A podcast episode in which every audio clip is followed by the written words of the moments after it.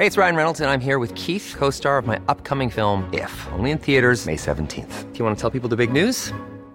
All right, I'll do. Sign up now and you'll get unlimited for $15 a month in six months of Paramount Plus Essential Plan on us. Mintmobile.com slash switch. Upfront payment of $45 equivalent to $15 per month. Unlimited over 40 gigabytes per month. Face lower speeds. Videos at 480p. Active Mint customers by 531.24 get six months of Paramount Plus Essential Plan. Auto renews after six months. Offer ends May 31st, 2024. Separate Paramount Plus registration required. Terms and conditions apply if rated PG.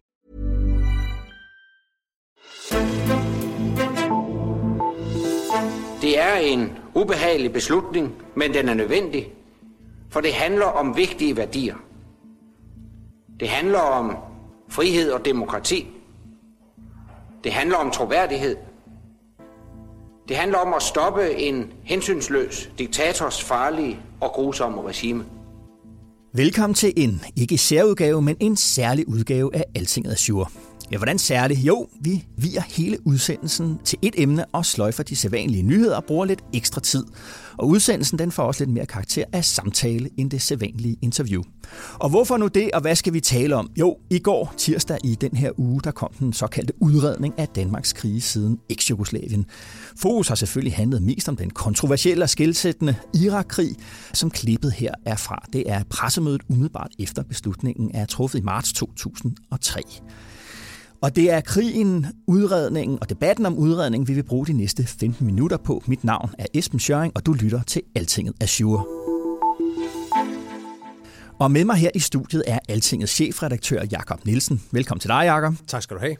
Jeg vil lige slå vores forbindelse til, til Irakkrigen øh, fast. Du var Christiansborg som journalist i perioden der i 2003. Jeg var politisk redaktør på Politiken, øh, dengang at det blev besluttet at gå i krig, og havde sammen med en, en god kollega, der havde gjort det meste af benarbejdet. Historien, tror jeg, øh, på forsiden af Politiken dagen før, at, øh, at få fremlagde det, at nu ville han sende øh, Danmark i krig. Så det var noget, vi dækkede ekstremt tæt, selvfølgelig. Mm-hmm. mm-hmm.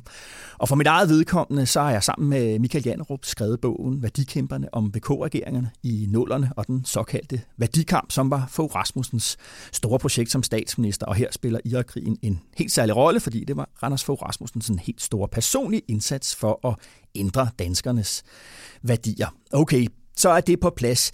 Jakob, øh, du fulgte præsentationen af udredningen øh, i går. Øh, den er foretaget af Rasmus Maja, som er historiker, og Anders Vivel, som er øh, professor i statskundskab. Hvad var det vigtigste, du tog, øh, tog med dig øh, fra, fra præsentationen i går? Jeg synes, det var en interessant præsentation. Jeg synes, det virker som, det er godt arbejde, de havde lavet. Der skete også det der sjove. Der sker nogle gange nogle akademikere, som tydeligvis ikke har været dybt infiltreret i det politiske miljø, sætter sig ned og kigger på de politiske processer, at de kommer ud og siger sådan lidt, wow, er det sådan, det foregår? Og det bærer rapporten præg synes jeg, det gør den både på nogle øh, jeg ved ikke, hvad man skal sige, næsten lidt banale måder, hvor jeg tror mange i det politiske miljø vil sige, ja, vidste de ikke det, men også på nogle måder, hvor jeg synes, det vækker lidt til eftertanke, og hvor de, de, de, de peger på nogle ting, som man godt kan, kan tage med sig. Og det, som, som jo helt klart er deres store aha-oplevelse i det her arbejde, det er det her med, i hvor lille en kreds det egentlig foregik det her. Altså hvor få mennesker, der var med til at træffe beslutningen. Det virker lidt som om, at deres rapport siger, det var Anders Fogh, og vi er ikke helt sikre på, om han nogensinde konsulterede Per Stig, men det er der, den står og vipper, og det var sådan set dem og nogle enkelte topembedsmænd, der besluttede det. Det er de meget overraskede over. Det, det er du ikke? Det, det er jeg egentlig ikke overrasket over, men jeg synes omvendt, man skal passe på med ikke at blive kynisk omkring det, for jeg synes, at der er nogle spændende følger af den konklusion, som er værd at tage med. Mm-hmm. Og, og det kan som vi komme tilbage til, men det handler om det her med, om du får stillet de rigtige spørgsmål, og om du får forberedt dig ordentligt på at gå i krig, og hvor man kan sige, øh, der har vi Irak, men det er jo heller ikke engang bare et enkeltstående tilfælde. Det skete jo i virkeligheden lidt igen nogle år senere med Libyen, hvor der skete, hvor der i mine øjne blev begået nogle af de samme fejl i forhold til det her med ikke at stille de kritiske spørgsmål, ikke at lægge en plan for, hvad man ville med det, og ikke øh, tænke helt igennem, øh, hvor, hvor stopper det her engagement egentlig henne. Så jeg synes alt i alt, på en måde øh, har det jo været meget kontroversielt forløb, fordi at man fik nedlagt den her kommission, som SR-regeringen havde oprettet, den nedlagde Lykke-regeringen så, og så kom de her to historikere i stedet for. Der er forskere, der har været ude at sige, at de kunne aldrig drømme om at påtage sig den opgave, for det var jo bare noget øh, noget venstrehånds noget, hvor de ikke fik rigtig indsigt og sådan noget. Jeg synes sådan set, når man kigger på det, men i mine øjne var det her måske næsten det bedste, der kunne ske, fordi Og der bliver det lidt subjektivt personligt, men i, i mine øjne er, er det lidt forfejlet, når folk bliver ved med at snakke om, at nu skal Fogh stilles for en domstol, og nu skal vi have placeret et retligt ansvar og sådan noget der. Jeg synes, det er meget mere interessant selvfølgelig at forstå, hvad der skete, og prøve at kigge på, hvordan det politiske system kan tage ved lære af det. Jeg, jeg, jeg er helt overbevist om, at der aldrig kan, og sikkert heller ikke vil blive placeret et ansvar for den der, for den der Irak-krig, og jeg ved heller ikke, om jeg synes, at der skal det, fordi det var altså et flertal af medlemmerne i Folketinget, der satte sig ned, trykket på knappen og stemte for det, og vi skal passe meget på med at kriminalisere politiske beslutninger, så kan vælgerne jo smide dem ud bagefter, hvis man skal sige det sådan helt kort. Ja. Jamen altså for mig, så, altså jeg havde lidt den samme oplevelse af, at det var egentlig ikke så overraskende, det der, det der kom frem. Altså det var jo, skal man sige, som journalist, så bliver man sådan betrykket. Okay, vi har egentlig gjort vores arbejde øh, rimelig godt. Det meste var, var, var afdækket. Men det jeg så synes, der skete på debatsiden i det i går øh, tirsdag, det var at vi fik genoprullet alle de, de der... Øh, de sige, kendte positioner. Ja, fra nålerne, ikke? Og, og som har sådan lidt konspirativ karakter. Få vidste i virkeligheden det hele, og, og, og så fortalte han noget andet til, til befolkningen. Og, og som alle konspirationsteorier, så har det jo ligesom det her, der er en eller anden øh, krog ind i virkeligheden. Det er jo rigtigt at få os selv indrømmet, at det, det, det juridiske grundlag og det, man sagde offentligt, debatten om det, var to meget forskellige ting. Øh, grundlaget handlede meget om, hvorvidt Saddam Hussein havde overholdt øh, FN's resolutioner, og debatten, og det er det, der var i det klip, vi lige hørte her, det handlede om frihed og demokrati, og at udbrede, øh, få bekendt et citat faktisk i, i politikken for at sige, at nu havde friheden og demokratiet sejret i Østeuropa, nu var turen kommet til, til Mellemøsten. Øh, og det andet, jeg, jeg, jeg, jeg lagde mærke til i, i udredningen, det var den her med, når man ser på alle krigene sammen, i sammenhæng, så, så kommer de til den her konklusion, forskerne, at når, når USA kalder, så kommer Danmark. Og det er sådan en vending, man har i det sikkerhedspolitiske miljø. Øh, USA bestemmer kollektionen, vi vælger på, på bøjlen, hvad for en kjole vi er på, hvilket niveau af indsats vi vil være med på. Og det synes jeg så er med til at, og så kan vi sige, at undskylde Anders Fogh Rasmussen, som i den grad altså, øh, lagde vægt og argumenter øh, i den offentlige debat for deltagelsen af Irakkrigen, vævede det sammen med opgøret med samarbejdspolitikken, og synes jeg står på den måde med et, med et politisk og moralsk øh, og et intellektuelt ansvar, som jeg så synes, han, han, øh, han, øh, han mangler at tage på sig. Men prøv lige at forklare, hvad det er for et ansvar, du synes, han skulle tage på sig. Og men det er jo, når man tager vores, vores det fælles værdier som demokrati øh, og frihed, og så politiserer dem ind i den her beslutning om, at nu skal vi, altså, man var ikke en ordentlig demokrat, med mindre man bakkede op om krigen.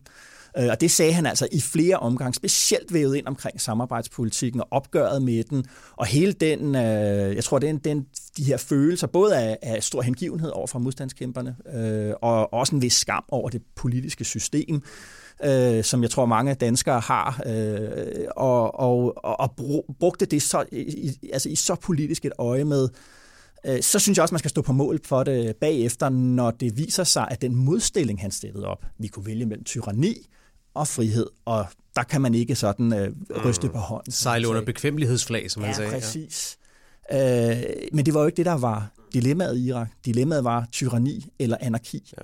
Jeg synes jo på en måde, at, at, at no, grund til, at jeg bliver en lille smule træt nogle gange af den her diskussion om at få stillet få for, for en eller anden form for domstol, det er, at når man fulgte det tæt, og så kan man, så kan man kritisere pressen for ikke at dække det godt nok. Det, der er ved Gud også mange, der mener, at alle i pressen dengang bare var følagtige og sådan noget der. Jeg, jeg, jeg var jo selv en del af det, og jeg synes sjovt nok ikke, at det var helt så følagtigt. Men det vi oplevede også, der dækkede det dengang, det synes jeg var jo, at vi prøvede at stille nogle af de der spørgsmål men vi oplevede jo ikke, at der stod en opposition, som kørte benhårdt på det. Og nogle gange i politisk journalistik, så er det jo sådan, at selvfølgelig skal man stille kritiske spørgsmål, og man skal gå til magthaverne og noget, men, men det er jo heller ikke journalisternes opgave at være den politiske opposition. Det er faktisk oppositionens opgave. Og oppositionen var enormt meget vildred over det der, fordi Fogh var en ekstremt stat, stærk statsminister. Han var i sin første periode, han havde fundet nogle nye måder at kommunikere på i dansk politik, som de var meget benovet og bange for, benovet over og bange for på samme tid på venstrefløjen. Så de var bange for rigtig at gå op imod det der.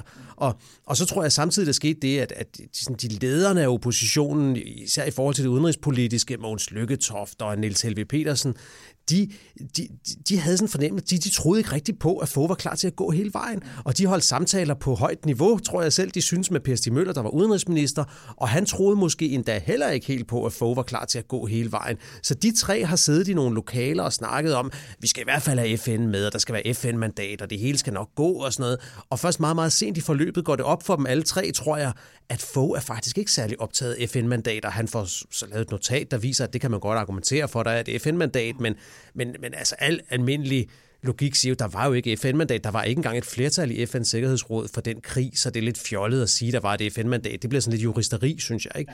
Der, der var ikke flertal i FN for den krig, men det var få ligeglade med, fordi for ham handlede om noget andet. Det handlede om de der ting, du snakker om, om kæmpe for friheden og stå på den rigtige side i verdenshistorien og sådan nogle ting. Og, og det stod han virkelig på mål for. Og min pointe med den lange snak er bare at sige, at på den måde synes jeg ikke, det var hemmeligt eller skjult, hvad der foregik. Altså, man, altså, og så kan det godt være, at han, at han øh, havde nogle indberetninger fra FE, der sagde, at man risikerer kaos i regionen, og at få ikke sagde det videre til Folketinget. Det, det er muligvis også kritisabelt, det er det sikkert, men det var ikke nogen hemmelighed for nogen, der fulgte det. Der var masser af eksperter, som sagde, prøv lige at høre, hvis I går ind i Irak, så eksploderer helt lortet, og der bliver... Det er altså Per Stig sagde det. Per Stig sagde det selv jo i et berømt citat, hvor han sagde, hvis vi kommer forkert, hvis vi kommer forkert ind i denne her krig, sagde han, så ramler Israel Palæstina, så ramler Syrien, så ramler det ene og andet, og det tredje, og det hele ender i et kæmpestort brag. Altså, altså det var landets udenrigsminister, så på den måde synes jeg, at det er lidt forkert, hvis man fremstiller det, som du siger, sådan, som en eller anden konspiration, ja. hvor at, at ingen kunne vide, hvad der var ved at ske. Det kunne man sådan set godt vide. Ja, ja netop, og, og som du siger, der var eksperter, der, der, der advarede franskmændene, advarede. Det var en del af den, af den internationale øh, debat. Og derfor synes jeg så heller ikke, at det dur, når Anders Fogh Rasmussen i de reaktioner, øh, der kom i, i, i går fra ham, sagde ligesom, øh, Øh, som han blev berømt for der nulleren. Der er ikke noget at, at, at komme efter. Øh, det er der, men det er bare ikke den der forbrydelse, der er at komme efter. Men der er en, en, nogle svar, han mangler at give, øh, som jo selvfølgelig er vigtige, fordi, øh, og det var det, jeg ville, så vil videre til nu her, der med, hvis vi kigger fremad. Øh, verden er i opbrud, øh, den udenrigspolitiske kontekst er fuldstændig forandret sig. Vi skal finde ud af, hvad vi vil, sikkerhedspolitisk, udenrigspolitisk, og hvilken rolle militæret spiller der. Og der synes jeg så, at, at, at, at så længe han ligesom blokerer for den her diskussion omkring Irak, så har den svært ved at komme i gang. Ja. Øh, i men, men vi, vi halter, jeg synes, vi halter jo langt bagefter i den diskussion, fordi mens vi sidder og snakker her om, hvad gør vi næste gang og sådan noget, så er resten af den vestlige verden jo gået et helt andet sted hen, og det er jo den fatale konsekvens, synes jeg, Irak-krigen, udover den er fatal for rigtig mange mennesker i regionen, har der været selvfølgelig enorme konsekvenser, så er det jo, at især USA, men jo også Storbritannien, de to store drivere i vestens militære sikkerhedspolitiske system efter 2. verdenskrig, har begge to meldt sig ud. Ja. Så vi gider det ikke mere, vi er færdige med det der, vi har mistet for mange folk, det hjælper ikke en skid. Obama blev valgt på modstand mod Irakkrigen, Trump er valgt på en endnu mere ekstrem modstand mod Irakkrigen, der hedder America First, Make America Great Again, lad os bygge vores egen motorveje, lad os droppe det der nation building. Altså, hvis det stod til Trump, var de ude af Afghanistan og Syrien, og det er kun fordi, der sidder meget stærke folk i Pentagon og i Udenrigsministeriet og trækker og trækker og trækker i den anden retning og prøver at holde snor i ham, at han ikke har fået hævet alle de amerikanske tropper hjem.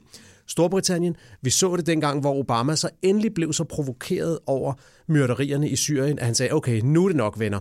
Nu går vi ind og bomber Assad, fordi nu har han overtrådt alle de røde linjer og brugt kemiske våben og sådan noget. Så gjorde britterne det, øh, altså, øh, det fuldstændig fatale viste sig at de sendte det til afstemning i underhuset, om de skulle bidrage, og at flertal i underhuset sagde nej tak. Det skal vi ikke. Det er ikke vores krig, det der. Og da så britterne havde sagt, at de ikke ville være med, så stod Obama der og, og vidste ikke, hvad han skulle gøre, og ville ikke øh, stå på den helt selv, så han gjorde det samme. Han sendte den over i kongressen og sagde, hvad siger I venner? Og i kongressen, der sagde de også nej tak. De skulle ikke være med til noget. Så på den måde har USA og Storbritannien meldt sig helt ud, og derfor er der jo ikke nogen reel diskussion i Danmark. Skal vi gå ind i Syrien eller et eller andet, for der er slet ikke nogen at følge efter mhm. længere. De er gået et helt andet sted hen. Og, hvad, og hvad, hvad, hvis vi lige kiggede på, på hvad, hvad, hvad udredningen, nu sagde vi det der med, det akademikere, der lige pludselig åbner døren til det politiske rum, men de havde jo nogle, forslag til, hvordan at man kunne få en bedre proces næste gang, øh, der var en, en, en krigsdeltagelse. Ja, det synes jeg var en super del af deres rapport. Der var næsten sådan en checkliste til fremtidige politikere, journalister og, og eksperter, at næste gang der er nogen, der finder på, at vi skal være med i sådan et stort internationalt projekt. Her er nogle af de spørgsmål, man kan stille sig selv. Der var det sådan en spørgeliste. Ikke? Mm-hmm. Hvor længe skal vi være med? Hvordan kommer vi ud igen? Hvad er endemålet og sådan noget? Det, det ved jeg ikke, hvad du synes. Det, det, det synes jeg var godt. Jamen, det er jo klassiske sådan realpolitiske spørgsmål. Ikke? Øh, altså, øh, hvad, hvad, hvad, hvad er økonomien i det? Hvad er ræson øh, i det? Hvad, hvordan står det i forhold til vores og, interesser? Og det har man jo tit ikke svaret på, men så meget desto vigtigere er det at spørge. Jeg kan huske på et af pressemøderne lige omkring en gang, vi gik med i Irak-krigen, hvor at, øh, at journalisterne prøvede at spørge Fogh, hvor, hvor længe var det her? Hvor længe skal vi være med? Og Fogh sagde, det er jo svært at vide, sådan, det kan man ikke sige. Så var der nogen, der sagde, jamen altså, er vi der stadigvæk om tre år? Og så opslog han sådan en håndlatter, at det var jo helt langt ud. Selvfølgelig var det ikke så lang tid. Det kunne alle sige sig selv, og det endte jo med at blive endnu længere.